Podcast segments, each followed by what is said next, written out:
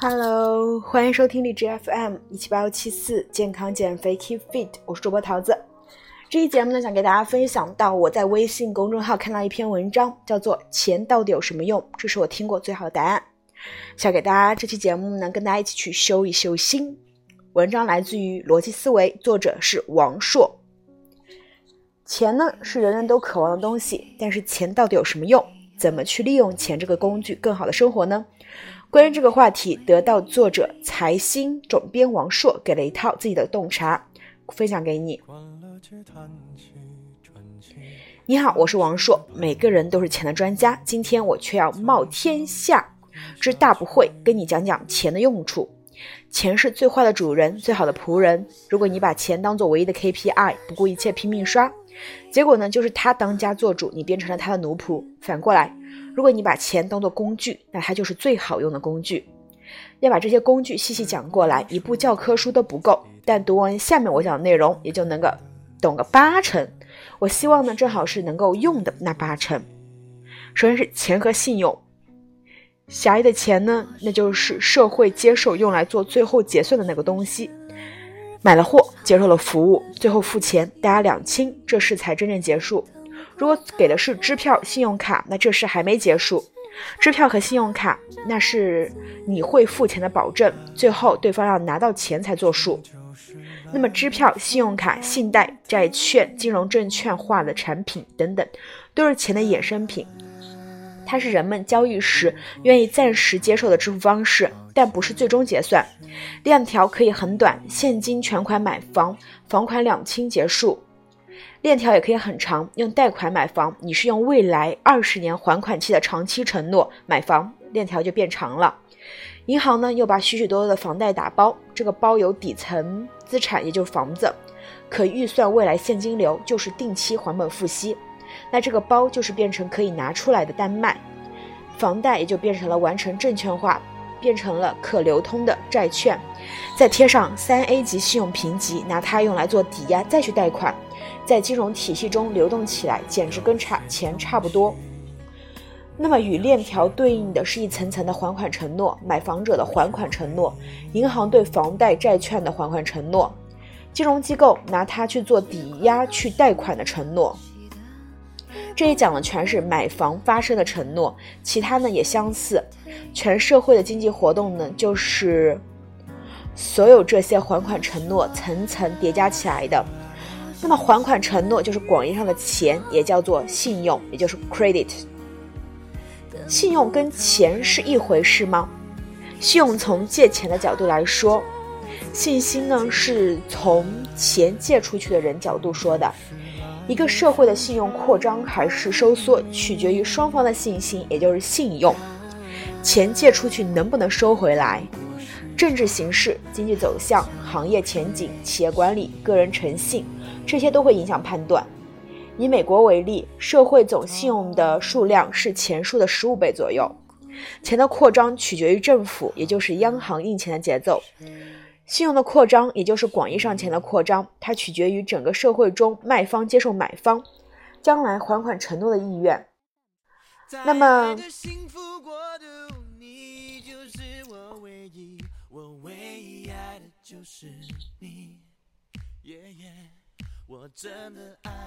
信用的扩张，也就是广义上钱的扩张，它取决于整个社会中卖方接受买方将来还还钱承诺的意愿。乐观的时候呢，意愿强，信用扩张；悲观的时候，意愿弱，信用收缩。那么经济增长呢，必然伴随着信用扩张；信用收缩呢，又意味着经济收缩。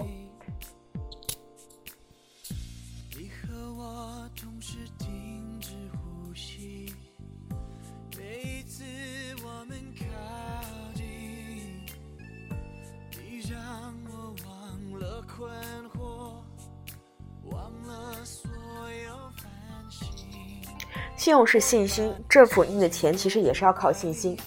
当人们对钱本身的信用产生怀疑，也就是说对政府掌控钱的能力产生怀疑，后果会更加严重。全球早已进入了法币时代，法币的意思就是政府垄断的钱。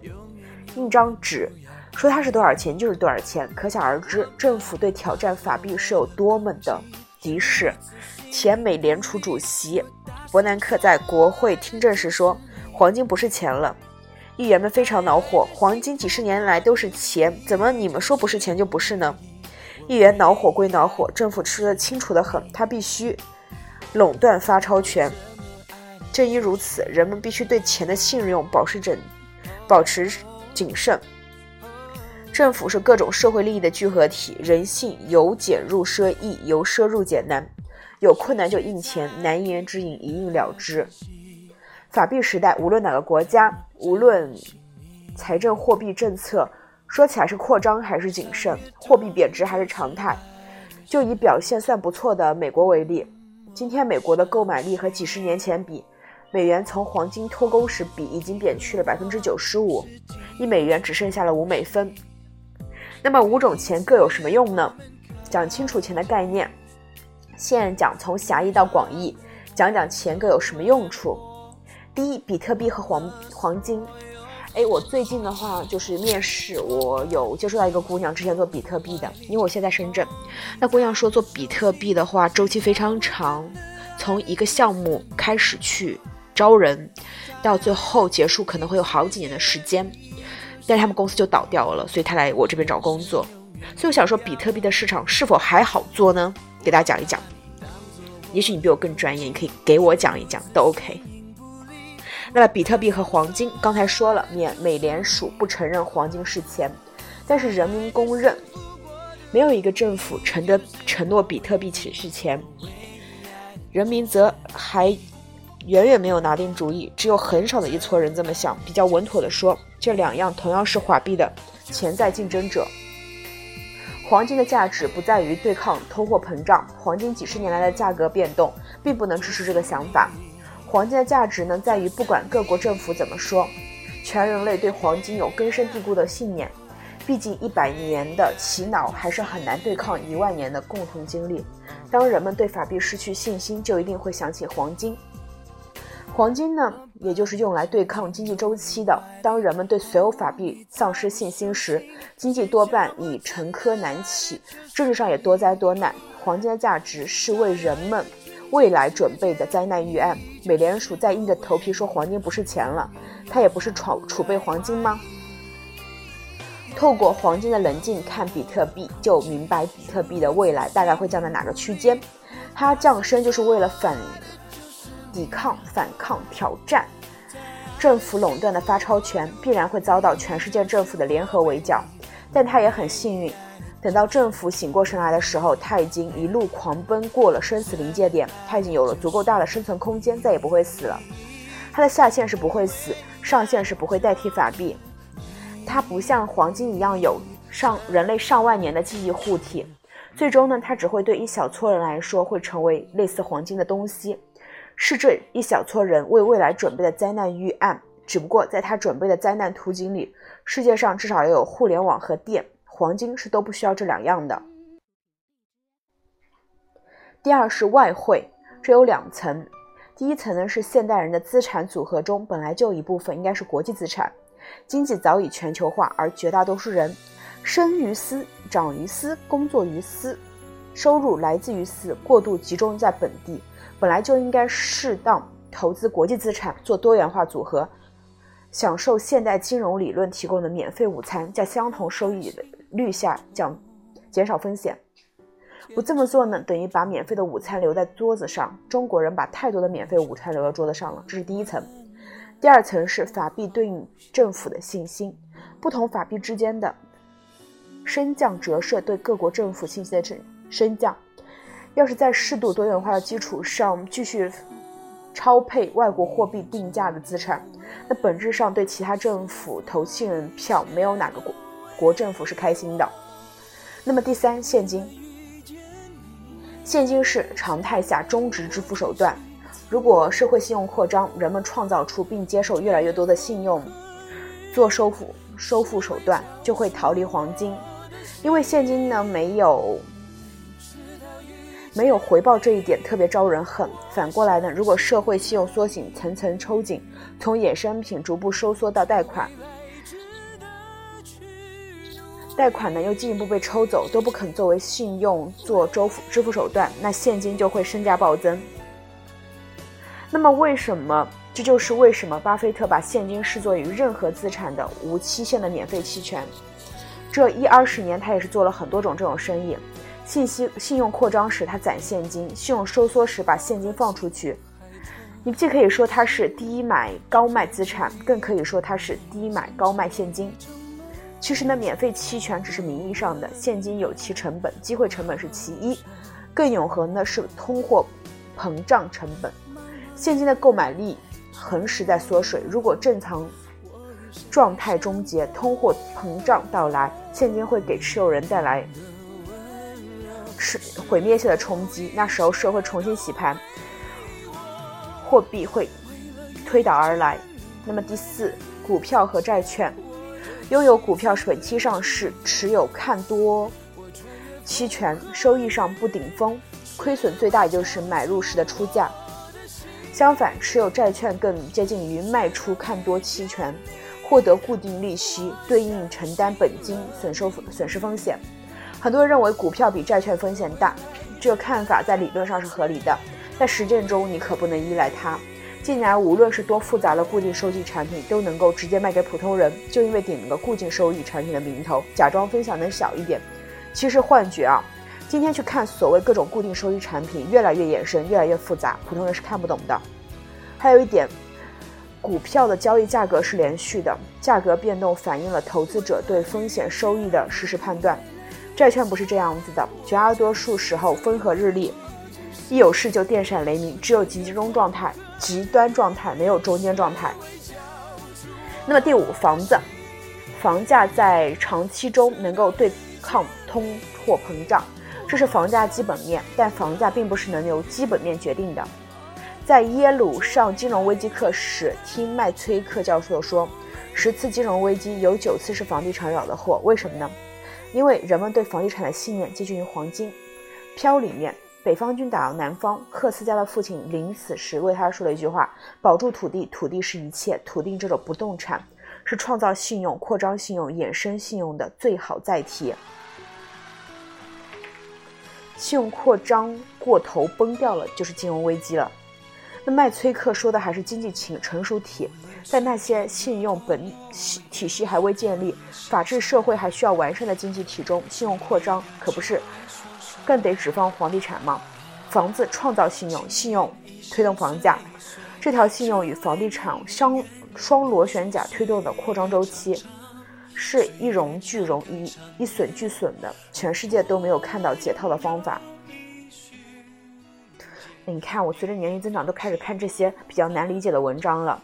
这篇文章呢，来自于王朔，产自于逻辑思维。再给大家理一下啊，他说呢，狭义的钱是用来做社会接受最后结算的东西，钱和信用是是一回事儿。五种钱分别比特币和黄金。比特币、黄金的话，就是人们都希望它涨，那这样自己在手中持有的东西就能够水涨船高嘛。外汇的话，外汇的话，作者认为这是一个全球化、全球化的一个社社会了。我们去买一些国外的东西，国外的一些资产之类的，能够去帮我们降低风险、资产的风险。现金，现金是最常见的。股票和债券、房子，其实我在深圳我也还蛮想买房的，但是现在房价太贵了，我觉得租房好像更适合我一点点，因为我要的可能更多的是生活的质量，就有没有房没有关系的。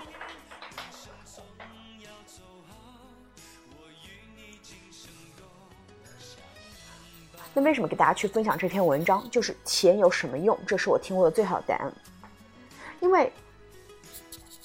人活着，我不知道你们活着的意义是什么。我不是说我是个庸俗的人，我活着是为了赚钱，那不是。但是呢，在我三年创了五次业的过程中，我发现钱到最后也会成为一个衡量标准，衡量你今年做了什么的一个小标准。可能我在意经历多一点，但是到后面随着年龄增长，钱也变成了一个小标准。当你接受到你财富的一个第一桶金或者第前几桶金的时候，如果有个迅速的一个资金的一个大的波动的话，你会觉得，哎，这赚钱是不是不是很难呢？就有时候会迷失，所以多听一听，多看一看钱到底是什么的话，我觉得会对我个人会更加合适一点点。人的这一生都在为自己的认知买单。其实我之前我去跟别人聊天的时候，我觉得很多土豪做出一些做出的一些行为，我是能了解的。为什么？因为这是没有与钱做好，没有跟钱有一个很好的一个关系，只是得到了那些钱而已。但是那些钱可能到最后并不能让他快乐，因为没有跟钱处好关系。而往往没有跟钱处好关系的话，钱也都是短暂的，它不会。长期持有，它可能只是暂时属于你的，所以我觉得人生真的是很好玩。你把时间投在哪里，哪里就会起效果。而你在有初期的效果之后，你要是不仔细钻研的话，就不再去思考、探索、提升的话，你可能又会失去那一些。所以这一生都会很有意思，像打怪一样，一层一层的。这是我暂时的一些小小的看法，也许。大部分听众都比我，都比我跟我年纪差不多，或者比我年长一些。我也非常想听一听你们的意见。如果你觉得钱对你来说是什么，你觉得应该怎么跟钱相处，你也可以在评论区告诉我，好吗？其实，呃，说到这个问题的话，再给大家延伸一下。前几天我又在思考一个问题，叫做我最想要什么？我确实今年扩张了团队，我想。我想赚更多钱，我想把我这个品牌做的行业 top。但是我还想干什么呢？我还想减肥。因为这么多多这么多年减减肥，停一停就再减，都没有真正很瘦过，也没有真正很好的保持过。我觉得与其与其用减肥和赚钱来跟我比的话，我可能两个都想要，但是我会更想要减肥多一点，因为我觉得。一个好的身材会让我，一个好的身材，一个健身出来的好身材，会首先是让我有个强壮的体魄，再来会让我有一个，就是很正能量的一个心，就不会有太多负面情绪。当你拥有了健康和快乐的时候，你又是一个不停的对自己有要求、自律的人的话，做事业也不会差的。所以觉得，我觉得很多东西都是相连的嘛。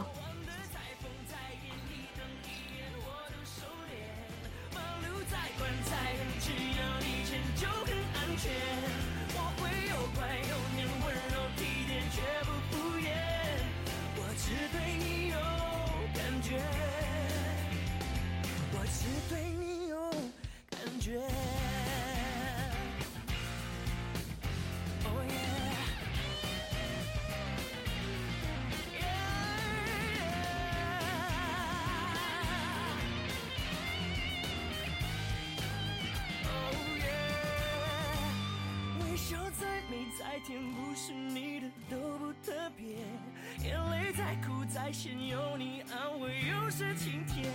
靠得再近再贴。最后给大家分享一篇文章中的一部分啊，叫做“你的身材就是你的阶层”。罗振宇在《时间的朋友》里面讲过一句：“有趣通向自律，自律通向体面。有趣通向自律，自律通向体面。你要去自律的话，你一定是对这个东西感兴趣。”那么你自律久了之后，你就是个体面的人了。或许像村上春树所说，身体是每个人的神殿，不管里面供奉的是什么，都应该好好保持它的强韧和美丽。在这个时代呢，身体已经不仅是供奉灵魂的殿堂，更是一个人综合实力的体现了。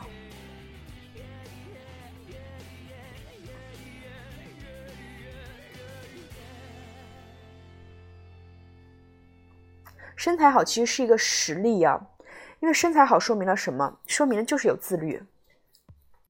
一个人的身材，二十五岁前是爸妈给的，二十五岁后是自己修的。能管理好自己身材的人，往往能够管理好自己的生活和工作。反之，臃肿的身材背后，可能是一团乱糟糟的生活。哎，我觉得是这个样子。我觉得我自己也是这个样子。当我的工作状态很好的时候，我也是在减肥的，或者说在保持一个比较好的状态的。当我开始乱吃东西的时候，我一般都是比较颓的时候。对我也有颓的时候。所以呢，跟大家讲完这期节目的话，我就要去跑步啦。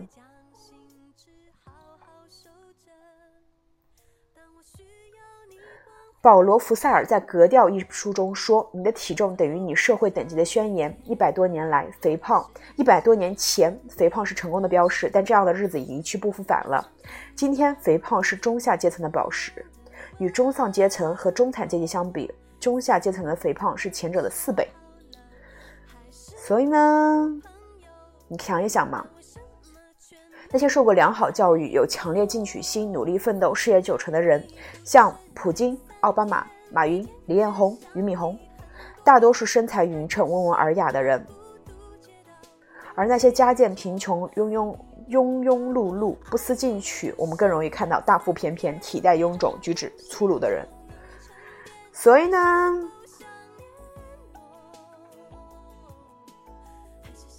我觉得我们还是应该吃比较健康的食物，做一些运动。至少让自己先健康起来，对不对？好啦，我去跑步了。如果你喜欢本期节目的话，可以转发、点赞或者评论，让更多人知道好吗？感谢你哦，我在微博等你，拜拜。